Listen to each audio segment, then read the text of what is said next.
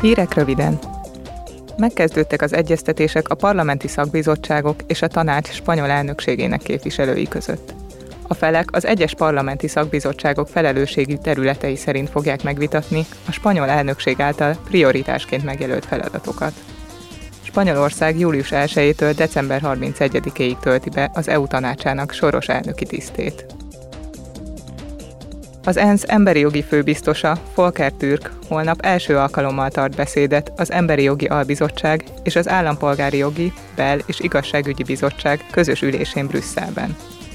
Az esemény résztvevői elsősorban az emberi jogok területén elért eddigi eredményekre, valamint az emberi jogok előtt álló globális kihívásokra összpontosítanak majd. A találkozónak különleges aktualitást ad, hogy idén ünnepeljük az Emberi Jogok Egyetemes Nyilatkozatának hetvenötödik és az ENSZ Emberi Jogok Főbiztosának hivatalát létrehozó Bécsi Nyilatkozatnak a harmincadik évfordulóját. Harmadik alkalommal rendezték meg az é u és a latin-amerikai és karibi államok közösségének csúcs találkozóját Brüsszelben. A találkozó lehetőséget kínált a felek számára a partnerség további megerősítésére, valamint a méltányos zöld és digitális átállás megvalósítására irányuló együttműködés megvitatására.